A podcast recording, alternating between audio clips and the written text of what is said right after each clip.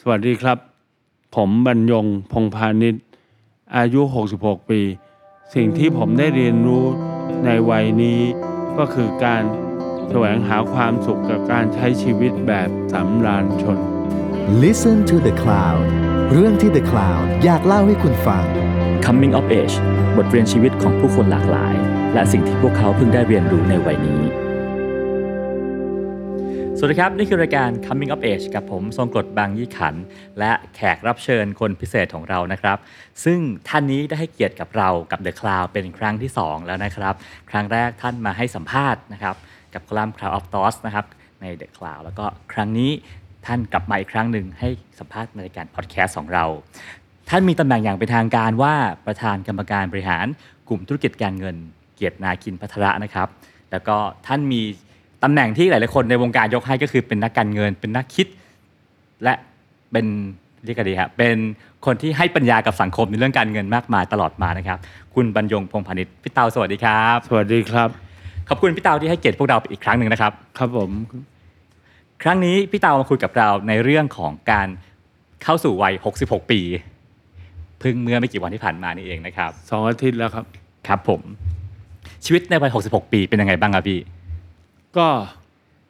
ก็ยังท้าทายอยู่นะครับ ยังอะไรนะครับ ยังเป็นชีวิตที่ผมก็ยังพยายามเรียนรู้ไปเรื่อยๆเรียนรู้เพิ่ม มันมีอะไรให้เรียนรู้เยอะครับ ในโลกนี้ เดี๋ยวเดี๋ยวขอไล่นิดนึง ครับผม ผมเข้าใจว่าผมเป็นแขกรับเชิญที่ทำลายสถิติ อายุมากของคุณก้อง ใช่ครับผม ขอเล่านิดนึงว่า ผมเกิด 2497 ครับ ศตวรรษที่แล้ว โอ้ อะครับ โห และปีที่ผมเกิดเนี่ยครับเชื่อไหมครับว่าผู้ชายไทยเนี่ยมีความอายุคาดหวัง เขาเรียกว่า life expectancy at birth ครับ 55 ปี ครับ นะอันนี้ผม 66 แล้ว ครับ ต้องถือว่ากำไรมา 11 ปี คือวันนี้นะครับผู้ชายไทย ถ้าคุณมีลูกวันนี้เนี่ย ครับ เขาจะมี life expectancy at birth เนี่ย76 ปี อืม แต่ถ้าได้ลูกสาวจะ 78 ครับ นะครับคือผู้หญิงจะอายุยืนกว่าผู้ชายนิดหนึ่ง ครับผม นะครับ แต่ผมเนี่ยตอนผมเกิดเนี่ยมันห้าสิบห้าเอง อืม ตอนนี้ก็ถือว่าได้กำไรมาเกือบรอบแล้วนะครับ ผม เวลาที่เรามักจะพูดถึงการเติบโตหรือว่าการอ่าได้เรียนรู้สิ่งต่างๆนะครับ เรามักจะพูดถึงคนหนุ่มสาว แต่พอคนที่อายุสัก 60 กว่าๆเราเรามักจะมองว่าอายุ 65 66 67 ไม่น่าจะต่างกันมาก จริง ๆ แล้วแต่ละปีของคนวัย60 กว่าๆเนี่ยต่างกันไหมครับพี่ ผมว่าในเรื่องของการเรียนรู้วิธีการเรียนรู้อาจจะพัฒนาแตกต่างกันไป ครับ นะครับ แต่วิธีการเรียนรู้เนี่ยนะครับ มันก็ยังเป็นเรื่องท้าทายเสมอครับ ผมยังเชื่อว่าไม่ใช่เฉพาะผมนะครั ครับ บ คนทั่วไปเนี่ยที่เขาสามารถที่จะมีชีวิตที่สนุกสนานได้ก็เพราะการเรียนรู้เนี่ยครับ การได้เห็น การได้คิด การได้เห็นพัฒนาการอื่น ๆ แล้วเราเรียนรู้ไปกับมัน หรือเราเข้าใจในสิ่งที่เห็นมาตั้งนานแล้วมากขึ้น อันนั้นเนี่ยผมถือว่าเป็นเรื่องสำคัญ แต่ไม่ใช่เฉพาะในวัยนี้นะค ครั รับ บ ก็เป็นตลอดมาแหละครับ ครับผมว่าเหตุการณ์หนึ่งที่ทำให้พี่เตาน่าจะได้เรียนรู้เยอะมาก คือเรื่องปัญหาสุขภาพในช่วงปีที่ผ่านมาพี่เตาเป็นอะไรครับ ผมจริงๆแล้วผมรู้ตั้งแต่เด็กๆนะครับ ว่าลิ้นหัวใจผมเนี่ยมีปัญหา ว่ามันยาวผิดปกติ มันทำให้เกิดเลือดนี่มันไหลย้อนบ้าง แต่ก็ไม่ได้ปัญหาใหญ่นะครับ ผม ครับ ก็สามารถเล่นกีฬาทีมชาติ เล่นกีฬาได้เยอะแยะ แต่อยู่ๆเนี่ยมันก็เกิดปัญหาพอไปเช็คเขาบอกว่ามันชำรุดมาก ก็เลยต้องไปผ่าตัดเพื่อซ่อมนะฮะต้องเปิดหัวใจเข้าไปนะ โอ้โห แล้วก็ไปตัดสินใจเอาเดี๋ยวนั้น ครับ ว่าซ่อมได้ไม่ได้ ถ้าซ่อมไม่ได้ก็ต้องเปลี่ยน เปลี่ยนอะไรครับ เนลิ้นหัวใจเทียม อ๋อ ซึ่งมีสองแบบอีก ครับ คือเป็นใช้ลิ้นหัวใจหมู ครับ อีกแบบหนึ่งอีกอันหนึ่งเป็นโลหะ ซึ่งก็มีข้อดีข้อเสียต่างกันเราก็ตัดสินใจไว้แล้วล่ะ ว่าถ้ามัน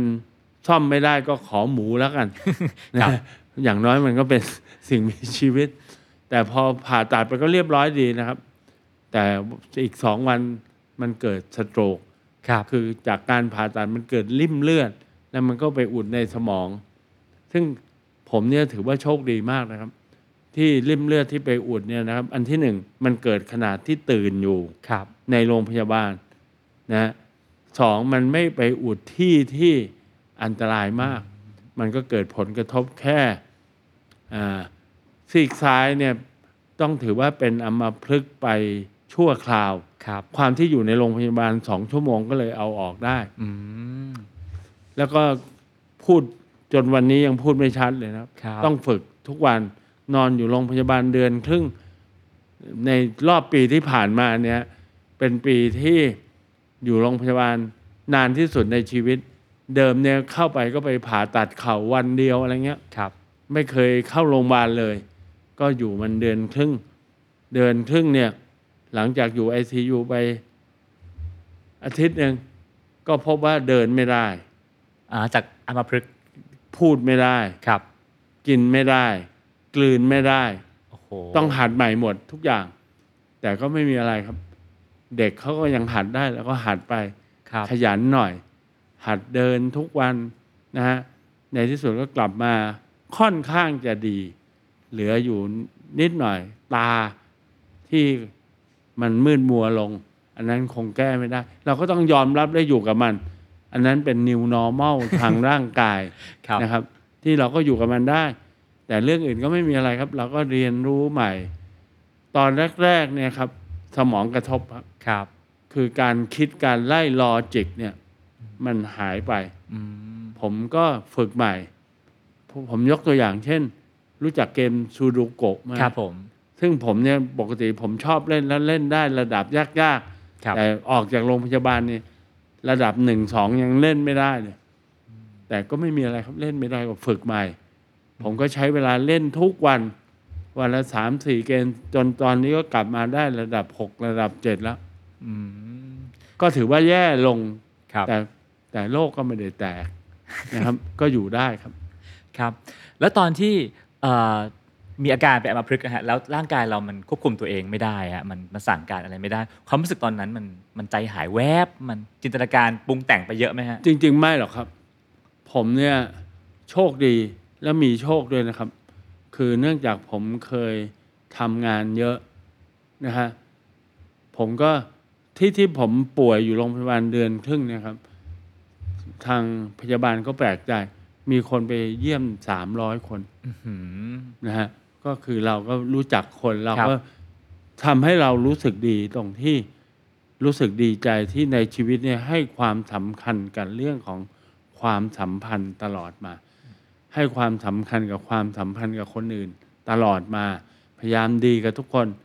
เราก็เลยมีคนเมตตาเยอะผู้หลักผู้ใหญ่ก็ส่งของไปให้ส่งจดหมายให้กำลังใจ ผมได้หนังสือธรรมะหลายเล่ม ครับ นะฮะและเป็นเล่มที่อย่างเช่นสมเด็จพุทธโคสาจารย์ ท่านประทานให้โดยเฉพาะเขียนมาโอ้ให้พรด้วย ครับ เช่นท่านชยสาโร อืม ท่านเขียนจดหมายอวยพรมาแล้วส่งหนังสือธรรมะที่เลือกมาให้อ่าน คือผมเคยถวายงานท่านนะครับ ครับ แล้วก็มีท่านววชระเมธีไปเยี่ยมที่โรงพยาบาล เอาหนังสือไปให้ไปนั่งนะครับ ท่านอาจารย์นวลจันทร์อะไรเงี้ยผมเป็นคนโชคดีนะครับ ที่มีคนเมตตาเยอะฉะนั้นก็เรียนรู้เยอะขึ้น ผมเนี่ยจนวันนี้ก็ต้องบอกนะครับว่าทางธรรมเนี่ยผมไม่ค่อยไม่ค่อยสันทัด คือชาตินี้ไม่มีนิพพาน ครับ นะครับนะฮะเพราะไม่ไม่ไม่ถึงแน่นอน แต่ก็พยายามที่จะศึกษาธรรมะเพื่อใช้ในชีวิต ใช้ในทางโลกเนี่ยครับ แล้วค้นพบอะไรวิเศษวิเศษเยอะมากนะครับ อืมครับ แล้วผมว่าหลาย ๆ คนก็อาจจะปลงกับกับกับชีวิตพออาการเป็นแบบนั้นปั๊บใช่ไหมฮะหรือว่าโดยวัยแล้วอาจจะแบบเอาไงก็ได้ทำไมพี่เตาถึงสู้กับมันฮะคิดว่าต้องผ่านมันไปให้ได้พี่ ไม่มันไม่เห็นมีทางเลือกอื่นเลยครับนะฮะแล้วมันเป็นเรื่องที่ไม่ได้ยากอะไร ครับ นะครับเพียงแต่เรามีวินัยมีเป้าหมาย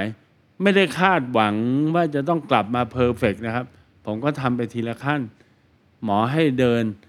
พยายามให้เดินมาก วันแรกเลยเนี่ยเดินได้ห้าก้าว ครับ ผมก็เดินมาเรื่อยๆ ทุกวันนี้นี่หนึ่งปีละผมตื่นมาสิ่งแรกที่ทำคือเดินสองพันเก้า โห ทุกวันตื่นปั๊บเดินเลย 2,009 นะฮะ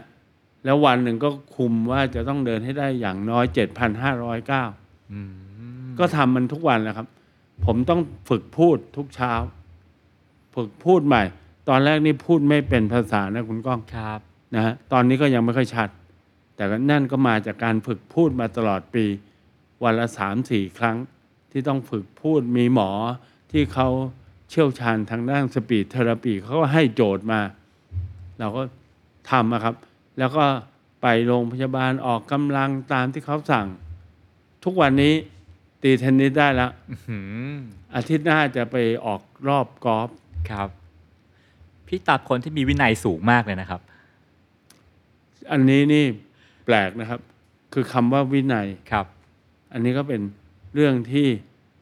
สำคัญมากนะ คือคนชอบพูดวินัย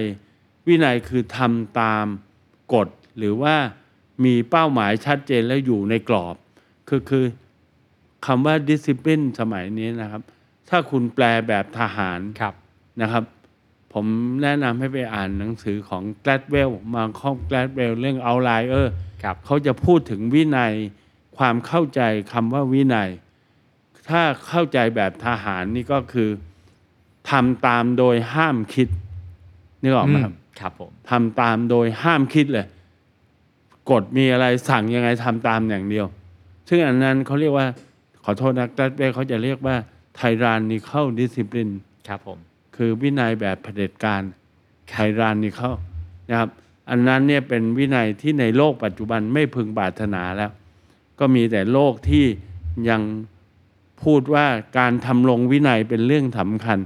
นึกออกไหมครับทำลงวินัยก็คือระบบซ่อมอะ ครับ นะที่ฐานไทยยืนยันเลยครับ ท่านรัฐมนตรีกลาโหมท่านรองนายกนี่ยืนยันเลยว่า ยังไงก็ต้องมีทำลงวินัย ครับ ซึ่งอันเนี้ยถ้าในโลกการจัดการสมัยใหม่ เขาบอกว่าล้าสมัยมาก อืม เราไม่ต้องการ เราต้องการคนที่เข้าใจเป้าประสงค์ เข้าใจกรอบ และสามารถที่จะดำเนินการเพื่อบรรลุ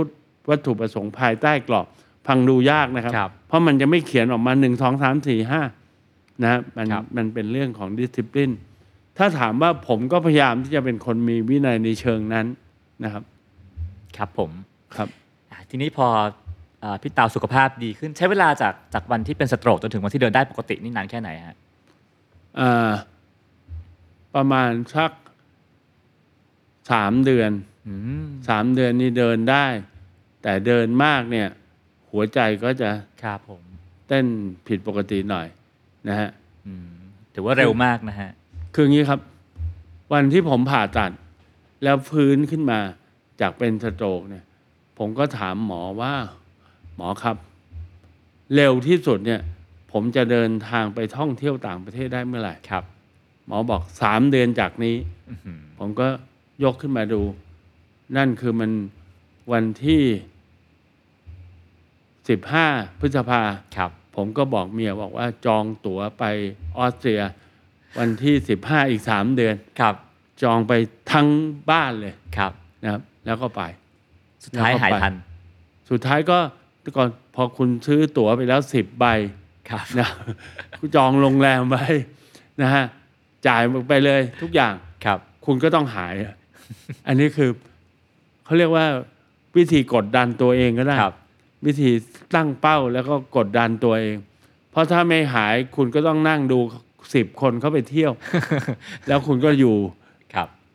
ถ้าวันสุดท้ายโดยก็เดทไลน์ว่าก่อนไปเนี่ย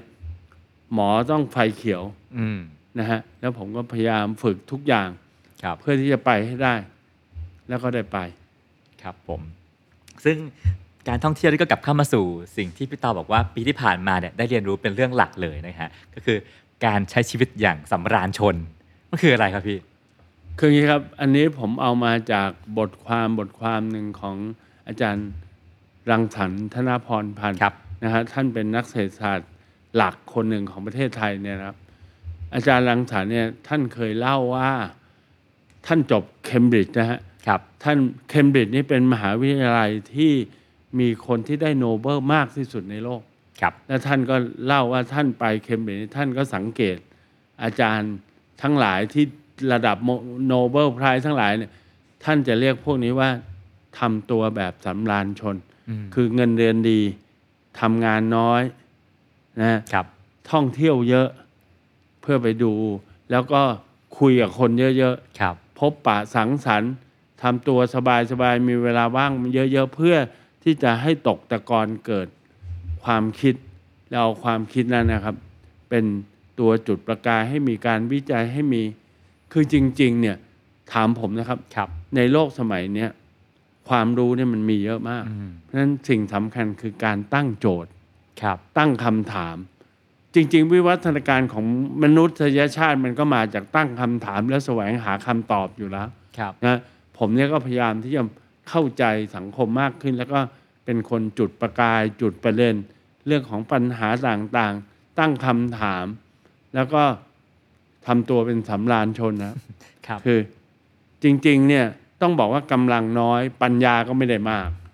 นะเรียนหนังสือไม่ได้เยอะเลย เพราะฉะนั้นผมก็ชอบที่จะตั้งคำถามแล้วก็ไปชวนให้ผู้รู้เขา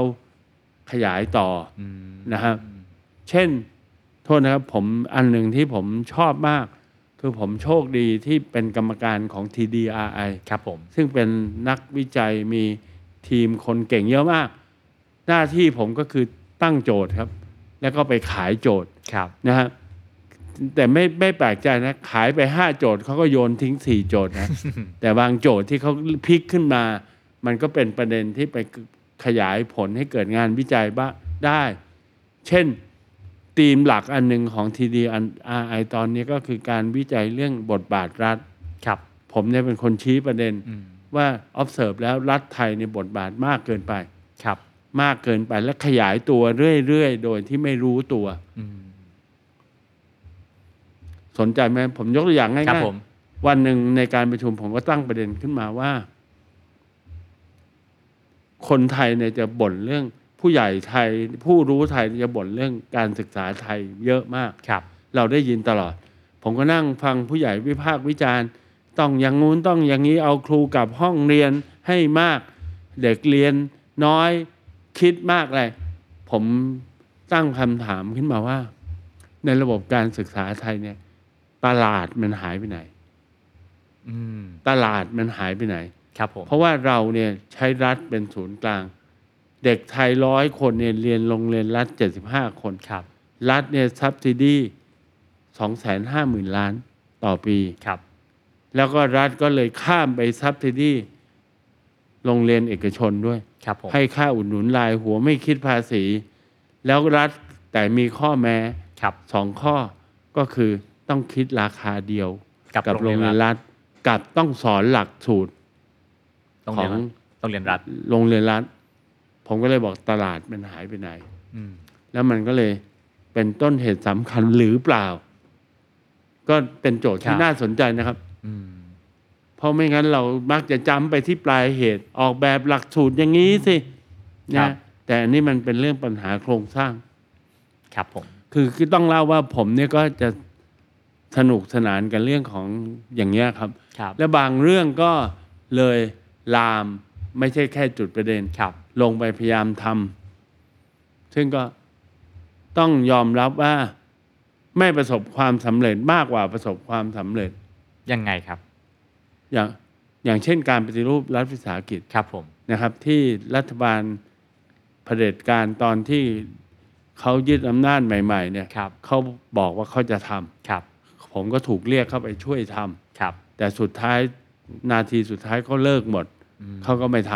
ครับ ำตามที่ศึกษาไว้เรื่องยาวนะครับ ครับ นะครับกับหรือเรื่องของการต่อต้านคอร์รัปชัน ครับ ซึ่งผมเนี่ย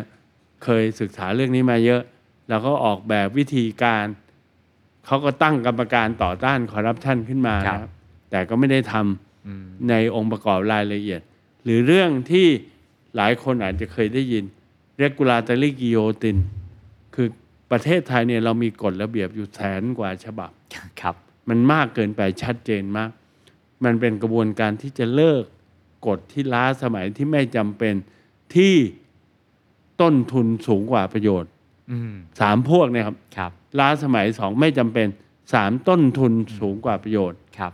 หรือบางทีมันก็ไปก่อให้เกิดเอฟเฟกต์อื่น ครับ ๆ เช่น ไปครีเอทให้เกิดการคอร์รัปชันได้ มากกว่าประโยชน์ที่กฎนั้นจะทำขึ้นมา เราเนี่ยก็ทำเรื่องนี้นะครับ ครับ เอ่อต้องบอกว่า วันนี้เขาบอกเขายังทำอยู่ แต่ไม่เห็นอะไรออกมา ครับ สักชิ้น แล้วสิ่งที่ได้เรียนรู้จากการที่พยายามทำสิ่งเหล่านี้ แล้วก็ส่วนใหญ่ไม่เกิดขึ้นจริงคืออะไรฮะ เราตัวเราเองนี้ได้ประโยชน์มหาศา คลรับ ได้เข้าใจได้เรียนรู้ ได้เห็นว่า เออทำไมเกาหลีเขาถึงเจริญ ครับ เพราะเขาทำเรื่องนี้จริงจัง เป็นองค์ประกอบหนึ่งนะฮะเรื่องนี้เนี่ยไม่ใช่เรื่องนี้เรื่องเดียว ครั นะ บ มันไม่มีอะไรสร้างเสร็จด้วย ครับ ปัจจัยเดียวนะครับ เราก็ได้เข้าใจว่าตลาดที่มันฟังก์ชันได้ดีเนี่ย รัฐเนี่ยมันควรจะมีหน้าที่แค่ไหนนะครับ ครับ เป็นคำตอบที่ยากมากนะครับ มัน ครับ ไม่มีอะไรตายตัวบริบทของแต่ละประเทศแต่การที่เราได้ทำงานทำให้เราได้เรียนรู้ เราได้เจอ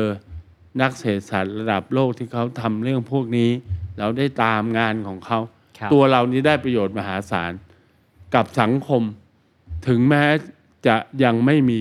ผลออกมา แต่อย่างน้อยเราก็ได้ทิ้งเชื้อ อืม ทิ้งความเข้าใจบางประการ ครับ ไว้ให้นะครับ ซึ่งหลักเนี่ยนะครับ จริง ๆ คืองี้ครับผมเนี่ยเป็นคนที่ต้องบอกว่า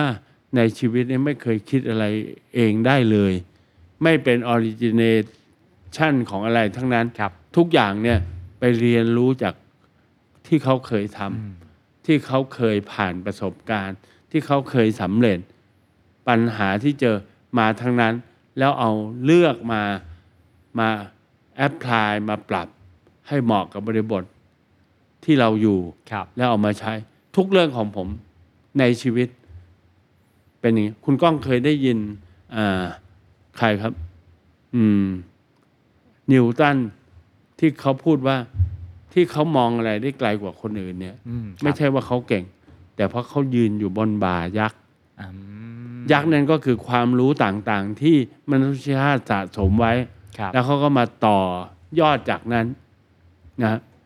ผมก็จะพยายามจะเป็นคนอย่างนั้นแหละครับ อืม ไปดูสิเวลาเกิดปัญหา อย่างเวลายกตัวอย่างเช่น เขาให้ปฏิรูปรัฐวิสาหกิจ ครับ เราก็ไปดูสิว่าประเทศอื่น ๆเขาทำยังไง อืม ที่สำเร็จที่ไม่สำเร็จ ครับ มันเพราะอะไร ไปเยี่ยมตั้งเยอะฮะไปทำเอเซกไปดูเวียดนามไปดู ครับ หลายอันคุยกับ OECD ADB World Bank เราไป ครับ เรียนรู้ได้หมด อืม คือชีวิตมันคือการเรียนรู้อยู่แล้ว ค ครับ รับ แล้วคุณรู้ไหมว่า แล้วเราก็ไม่ได้ใช้มันหมดหรอก ครับ ที่เรารู้ อืม แต่เวลาคุณอย่างคุณก้องก็เป็นคนเก่ง แต่ถ้าผมถามว่าคุณเก่งมาจากไหน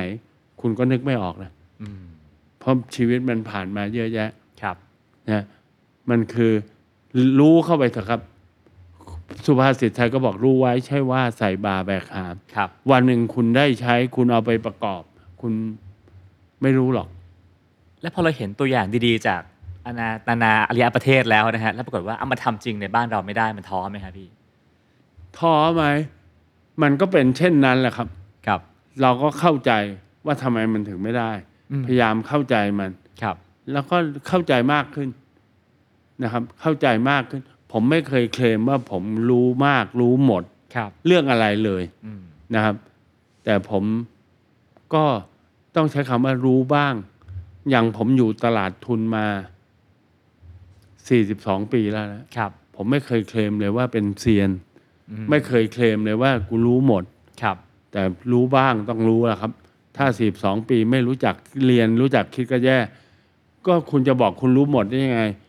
คุณปู่ว่าเฟดยังไม่กล้าเลย ครับ ที่เราชอบเนี่ยแต่ไม่เป็นไรครับ อย่าไปว่าใครเขาเลย เมืองไทยมีคนแสดงตนเป็นเซียน มัน ครับ เยอะมาก แล้วถ้าเราอยากทำให้การปฏิรูปมากมายมันเกิดขึ้นได้จริงนะฮะ ต้องทำยังไงครับพี่ ความบทเรียนของผมก็คือประชาชน ครับ ผมเนี่ยเชื่อในพลังอำนาจของประชาชน อืม ถึงแม้จะเป็นเผด็จการจะเป็นสมบูรณาญาสิทธิราชย์อะไรก็แล้วแต่ ครับ สุดท้ายเนี่ยครับ ประชาชนเนี่ยนะครับ ก็จะเป็นคนกำหนด โชคชะตา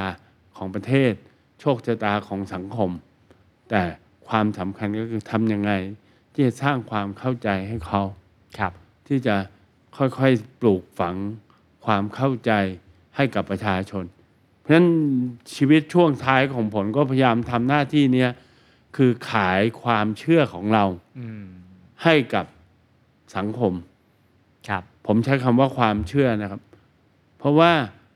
ความเชื่อของเราเนี่ยในหลาย ๆ เรื่อง ก็ไม่มีทางจะบอกว่าถูกแน่นอน อืม นึกออกไหมครับ ครับ ในอนาคตเมื่อปัจจัยเปลี่ยนเราอาจจะเปลี่ยนก็ได้ ครับ มีตั้งหลายเรื่อง ที่พอผมโตขึ้นผมก็เปลี่ยนความคิด ซึ่งพี่เตากำลังสื่อสารเรื่องความเชื่อตัวเองผ่านอะไรฮะ บทความใน Facebook หรืออะไรครับพี่ ส่วนใหญ่นะครับ ครับผม กับเนี่ยครับพูดคุยกัน อืม นะครับพูดคุยกัน ครับ พยายามส่งผ่านให้กับคนที่ขอโทษนะ influential ครับ เมื่อก่อนเนี่ยนะเขาถามว่าคนที่ influential เนี่ยคือมีอะไร ครับ เดี๋ยวนี้เนี่ยโดยโลกสมัยใหม่นี่มันกว้างขึ้นเยอะนะ ครับ เมื่อก่อนเนี่ยนะครับเขาบอกงี้คุณจะมีอินฟลูเอนเชียลทางสังคมมีเพื่อนที่เป็นมหาเศรษฐีระดับโลกคนหนึ่งบอกผมไว้ว่า ครับ คุณอยากจะพูดแล้วคนฟังเนี่ย คุณต้องมีอย่างใดอย่างหนึ่งในสามอย่าง ครับผม มีเงิน ครับ มีอำนาจ ครับ หรือมีวิส d อม อื คือมีปัญญานะฮะเพื่อนคนนั้นเขาบอกว่าไอ้สองอันหลังเขาไม่ค่อยมี แต่เขาอยากให้คนฟังเขาเพราะฉะนั้นเขาสะสมเงิน ครับ ก็ติดอันดับฟอบนะฮะ ครับ เป็นชาวต่างชาตินะ หมายถึงว่าพอรวยแล้วจะมีคนฟังเขาพูด นั่นคือสังคม ครับผม นะครับ ก็ถ้าคุณไม่ติดใน ถ้าคุณไม่ติดหนึ่งในยี่สิบเขาก็ไม่ส่งจดหมายถามคุณไง ไม่มีใครฟังคุณ อะไรอย่างนี้เป็นต้น อันนี้เปรียบเทียบให้ฟัง ครับ ง่ายๆนะครับนะแต่นี้เพราะว่าเงินเนี่ยมันคือคืองี้ครับ ผมไม่ได้ว่าอะไรนะ ครับ เพราะเงินเนี่ยมันเป็นเป้าหมายสำคัญ เพราะฉะนั้นคนที่บรรลุเป้าหมายสำคัญได้มันต้องมีซัมติ n ง อืม คนจะเชื่อกันอย่างนั้น ครับ นะครับ หรือไม่ก็มีวิส d อมหรือไม่ก็มีอำนาจ ครับ ผมเนี่ยที่ไม่มีก็คือสองอันแรก ก็คือเงินมีแต่ไม่ได้เยอะขนาดใครจะฟังหรอกครับ ครับ เขาต้องเชิญหมื่นคนอะผมถึงจะ ได้ไป นะฮะ ครับ อ่ะแต่ว่าผมเชื่อว่าผมพยายามที่จะ develop wisdom ซึ่งก็ไม่ใช่ wisdom ผมอีก ครับ อย่างที่บอกนะครับ ก็คือ wisdom สากลเนี่ยแหละครับ แล้วก็เอามาประกอบเรียบเรียง แล้วพยายามที่จะใช้ไม่ใช่อย่าใช้คำว่าชี้นำเลยค ครับ รับ พยายามที่จะ educate สังคม อืมครับ เท่าที่ความเชื่อของเราว่ามันเป็นกุศล อืมครับผม ผมว่าอีกเรื่องหนึ่งที่ที่พี่เตาน่าจะชวนคนคุย หรือมีคนมาชวนพี่คุยบ่อยๆช่วงนี้คือเรื่องของการคาดการณ์อนาคต เพราะที่ผ่านมาพี่เตาเองก็ได้ชื่อว่าเป็นผู้คาดการณ์ปัจจัยทางเศรษฐกิจต่างๆ มากมายมาตลอดนะครับ กับเหตุการณ์โควิดที่เกิดขึ้นเนี่ยมีคนมาชวนพี่เตาคาดการณ์เยอะไหมครับ ต้องใช้คำว่าขอแก้นิดนะครับ ครับ ผมเนี่ยไม่ใช่นักคาดการณ์เลย ครับ แล้วก็ปฏิเสธตลอดมาที่จะคาดการณ์ ครับ นะครับ แต่อย่างน้อยก็คือคืออย่างนี้ครับ การมองอนาคตเนี่ยเป็นเรื่องยากมาก โดยเฉพาะในโลกที่เขาบอกว่าวูค่านะโลกที่มีแต่ volatility ความผันผวนโลกที่จะมีแต่ uncertainty ความไม่แน่ไม่นอน โลกที่มี complexity ความซับซ้อนไม่ตรงไปตรงมา โลกที่มี ambiguity ความไม่ชัดเจน ความคลุมเครือสี่อันเนี้ยนะครับ มันเป็นภาวะของบริบทโลกสมัยใหม่ เพราะฉะนั้นคาดการณ์อะไรเนี่ย คุณก็ต้องสำนึกว่าโอกาสผิดสูงมาก ครับ ต้องบอกว่าผิดแน่นอนด้วยซ้ำ นะ แต่เวลาผมมองอนาคตเนี่ย ผมจะมองเหตุปัจจัย ว่ามันเกิดอะไรขึ้นเกิดบริบทโครงสร้างอะไรที่เปลี่ยนไป ครับ แล้วก็ต้องใช้คำว่าคาดเดามากกว่าคาดการณ์ว่ามันน่าจะเป็นอย่างงู้นอย่างนี้ แต่ผลของการคาดการณ์ไม่สำคัญเท่าเหตุบริบทของมัน แล้วเราก็เฝ้าดูเหตุ ถ้าเหตุมันไม่เป็นตามที่เราคาดผลมันก็จะไม่เป็นตามที่เราคาด แต่อย่างน้อยเราก็สามารถปรับได้ สามารถเคยได้ยินไหมครับคุณก้องเขาบอกว่า ทั้งระดับปัจเจก ระดับองค์กรไปถึงระดับสังคมประเทศชาติ บอกคนที่จะรุ่งเรือง และอยู่รอดได้ต้องมีคุณสมบัติที่เรียกว่าอาจาย ครับ คือคล่องตัว ต้องมีคุณสมบัติที่เรียกว่า resilient ครับ คือสามารถที่จะรับแรงกระแทกได้ทุกรูปแบบ ครับ ราะฉะนั้นมนุษย์ก็เหมือนกัน ผมเวลาทำงานองค์กรบริหารองค์กร ผมก็พยายามทำให้องค์กร ผมเนี่ยมันมีคุณสมบัติสองอันนี้ทำให้ตัวเองเนี่ยมีคุณสมบัติสองอันนี้ ครับ คือคล่องตัว agility ปรับตัวได้นะฮะ แล้วก็ซึ่งของพวกนี้นะครับ มันอยู่ที่หลักว่าคุณสร้างความสามารถของคุณไว้แค่ไหน อืม อย่างเนี้ยตอนเนี้ยทุกคนเนี่ยจะกลัวเรื่องการว่างงาน ครับ การตกงาน ครับ เพราะว่าเศรษฐกิจที่จะหดตัวร้อยละสิบเนี่ยเป็นเรื่องใหญ่มากนะครับ ตอนวิกฤตต้มยำกุ้งหดตัวร้อยละเก้าเอง ครับ ในปี 1998 นะฮะคราวเนี้ยมีโอกาสถึง 10 เพราะฉะนั้นมันก็จะเกิดแรงกระทบเยอะมาก และแรงกระทบคราวนี้จะฟื้นยากกว่าคราวที่แล้ว เพราะคราวที่แล้วเนี่ยเราหดตัวร้อยละ 9 แต่โลกเขาสบายสบายๆ อืม เราก็โหนโลกกลับไป ครับ โดยการลดราคาค่าเงิน มันก็ทำให้สินค้าราคาดีขึ้น ครับ เกษตรก็ดีส่งออกก็ดี แต่คราวนี้ไม่ใช่ เรากำลังจะแย่ในขณะที่มันแย่ทั้งโลก ครับ เพราะฉะนั้นการที่มี agility ในตัวของเราเอง การที่มี resilience ในตัวของเราเองเนี่ยเป็นเรื่องสำคัญ เพราะฉะนั้น อันนั้นก็คือคาดการณ์ได้ง่ายง่ายง่ายว่าเหนื่อยแน่ แต่จะปรับตรงไหนอะไร ผมผมยกตัวอย่าง ตอนที่เกิดวิกฤตต้มยำกุ้ง เรารู้เลยว่า เดี๋ยวเกษตรก็ฟื้น เดี๋ยวส่งออกจะเป็นตัวฟื้น ครับ tradable โทษนะ ภาคธุรกิจที่ผลิตสินค้าและบริการที่ค้าขายในตลาดโลกได้จะฟื้นก่อน ครับ แต่ไอ้ภาค non tradable ก็คืออย่าง real estate อะไรก็จะฟื้นช้ากว่า คราวนี้นะ แค่อันไหนฟื้นก่อนยังดูไม่ออกเลย อืม เราก็ได้แต่คาดเดา ครับ แต่ที่แน่ๆ สิ่งที่แน่ๆ ก็คือรัฐจะขยายตัวมโหฬารซึ่งเป็นสิ่งที่ผมอเกนมาตลอดชีวิต ครับ แต่พอเกิดวิกฤตเนี่ยผมก็สนับสนุน ที่เขาผ่านพระราชบัญญัติล้านเก้าแสนล้าน ครับ ผมอยากจะให้เพิ่มอีกล้านล้านด้วยซ้ อืมทำไมล่ะครับ ำเพราะมันไม่พอ อืม แล้วหนี่สาธารณะจัดการได้ ครับ ถ้าเรารู้จักวิธี แต่ใช้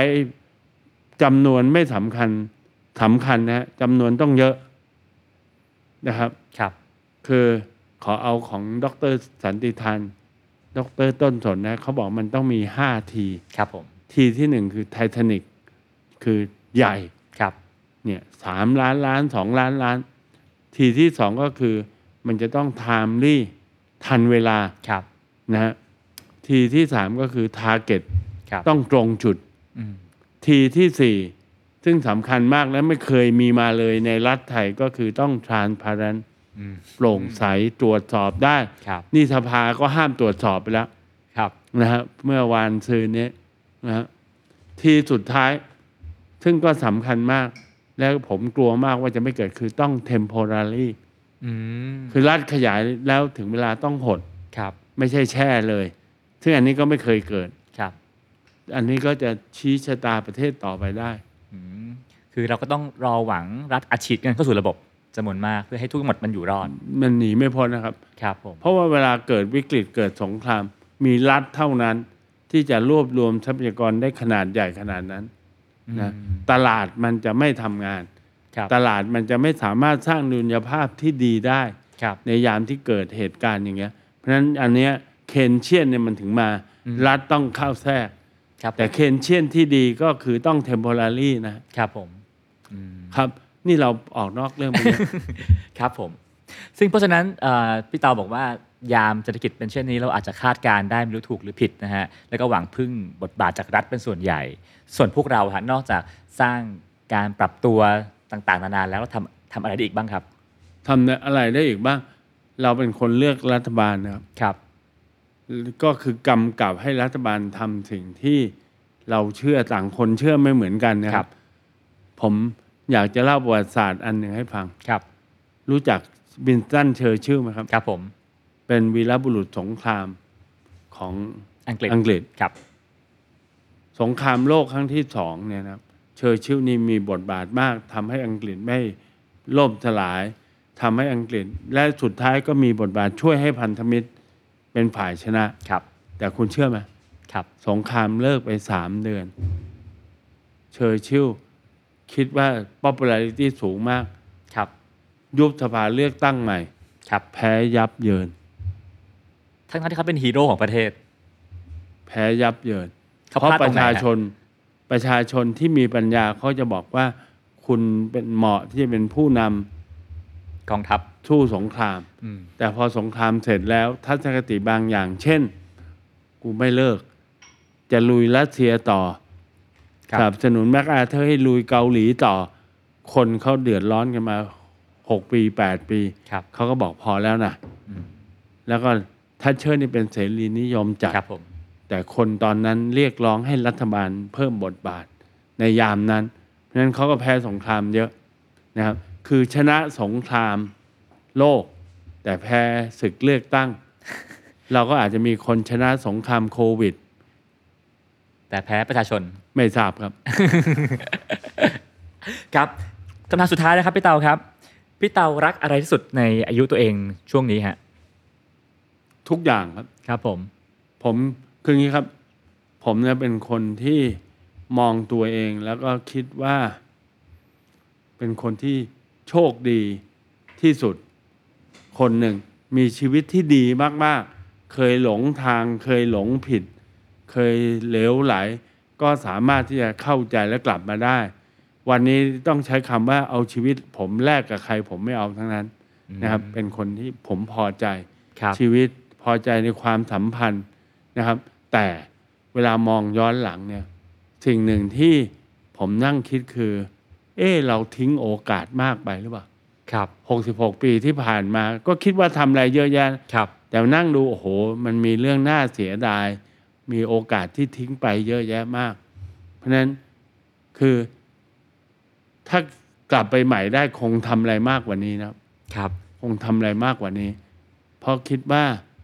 เรามีแต่มนุษย์เกือบทุกคนแหละครับ ครับ สุดท้ายเนี่ย มันจะกลับสู่คำว่า รู้อะไรไม่สู้รู้งี้ ครับ นะฮะเพราะว่าผมเวลาเรามองย้อนหลัง ผมไม่ได้รีเกรสนะฮะ ครับ แต่เสียดายบ้าง ความรู้สึกอย่างเนี้ย เรียนเพื่อไม่ใช่เพื่อจะไปตีโพยตีพายตบหัวตัวเอง เพื่อวันหน้าเนี่ย คุณจะได้มิสโอกาสให้มันน้อยลง ครับ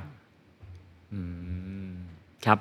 เมื่อกี้ผมจะลืมผมจะถามข้อหนึงฮะที่เรื่องการใช้ชุดเป็นสำราญชนผมลืมไปเลยนะฮะคือในวัย 40 30 สามารถใช้ชุดเป็นสำราญชนได้ไหมครับทำงาน ได้ครับ น้อยๆคุยกับคนเยอะๆได้ไหมครับ ได้ครับ แต่หมายถึงว่าคุณจะต้องมี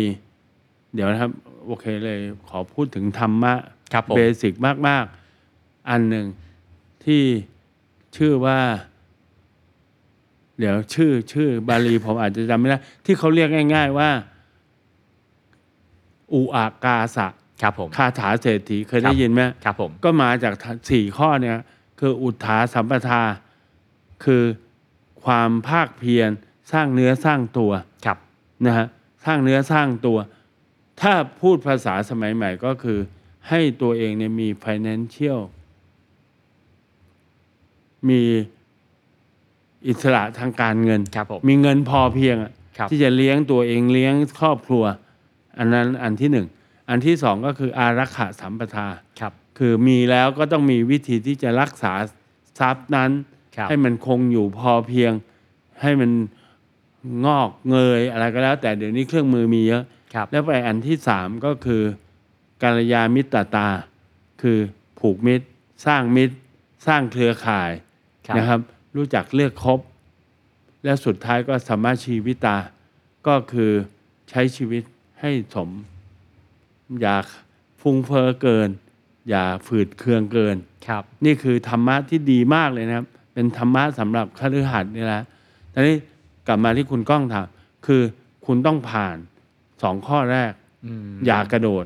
ครับ นะฮะ ถ้าคุณจะกระโดดไปเลยเนี่ย มันก็จะเกิดคำถามนะครับ อืม คุณอยากเป็นสำราญชนนะ ผมไม่ว่าอะไรนะ คนบางคนเนี่ย บังเอิญเขาโชคดี ครับ บรรพบุรุษสะสมไว้ให้ก็ ครับ ดีนะครับ ไม่ใช่ไม่ดี ครับ เขาก็สามารถกระโจด กระโดดไปตรงนั้นได้นะครับ ไม่จำเป็นต้องมาพิสูจน์นะว่าฉันเองก็หาได้สำหรับผมไม่จำเป็น ถ้ามันมีแล้วก็มีแล้ว ครับ แต่ถ้ายังไม่มีต้องมีก่อน อืม ถ้ายังไม่มีต้องมีก่อน ครับ แต่ถ้ามีแล้วก็ว่าไป ครับ นะครับ ต้องรู้จักอ่ะต้องหาทรัพย์ให้ได้ แล้วก็รู้จักรู้จัก รักษา เอ่อ ทรัพย์ รักษาทรัพย์ให้ได้ แล้วก็ผูกมิตร ครับ นะฮะซึ่งอันเนี้ยอยู่ในมงคลข้อแรกเลย ครับ ของมงคล ครับ 38 ในพุทธศาสนานะฮะนะฮะที่บอกว่าต้องรู้จักอยู่คบบัณฑิต ครับ ไม่คบคนพาล อืม นะฮะเนี่ยมันก็เป็นเรื่องธรรมดานะครับ แล้วถ้าอยากเป็นสำราญชนในวัยเด็กก็ทำได้ ครับ ก็น่าจะมีนะครับ ครับผม ก็น่าจะมีเยอะแยะ หลายคนก็เลือกวิถีชีวิตของเขาเอง โดยที่ไม่จำเป็นนะ เรื่องเงินเนี่ยนะก็เหมือนกัน ความต้องการเงินของแต่ละคนก็ไม่เท่ากัน ครับ นะครับ อย่างผมเนี่ยเท่าที่มี ผมต้องบอกว่า ผมมีเกินกว่าที่ตั้งเป้าไว้หลายเท่า ครับ แต่ผมก็ไม่รังเกียจนะ ครับ แต่ผมก็ไม่ดิ้นรนขนขวายมาก ครับ ผมก็รักษาเงิน ผมให้มันงอกเงยตามควรตามวิถี ครับ นะฮะที่ผมสำคัญนะครับ มีเงินมากน้อย มีเงินมากก็ดี แต่ที่สำคัญกว่าก็คือ คุณต้องมีแบบที่เล่าให้ทุกคนฟังได้ ว่าบาทไหนมันมายังไง อืม เข้าใจไหมครับ ครับผม ถ้ามีแล้วต้องเอาไปซ่อนในตู้เสื้อผ้า ไม่บอกใครอันนั้น ก็แล้วแต่บางคนอาจจะชอบ ครับ แต่อย่างผมเนี่ยไม่ไม่ไม่ไม่เอาอย่างนั้น อืม ต้องเล่าให้ทุกคนฟังได้ ว่าบาทไหนมันมายังไง เข้าใจไหมครับ ครับผม ง่ายๆเลยครับ อืมครับดังนั้นถ้าเกิดว่าใครอยากเป็นสำราญชนแบบพี่เตานะฮะก็เริ่มจากการหาทรัพย์อย่างโปร่งใสนะครับนะครับแล้วก็ทั้งหมดนี้ก็คือเออสิ่งที่พี่เตาได้เรียนรู้ในอายุ 66 ปีนะครับ วันนี้ต้องขอบคุณพี่เตามาก ๆ เลยนะครับ ที่ให้เกียรติกับเดอะคลาวครับพี่ ครับ ยินดีครับ ครับ สวัสดีครั ครับ บ สวัสดีครับ ติดตามเรื่องราวดีๆ และรายการอื่นๆจาก The Cloud ได้ที่ readthecloud.co หรือแอปพลิเคชันสำหรับฟังพอดแคสต์ต่างๆ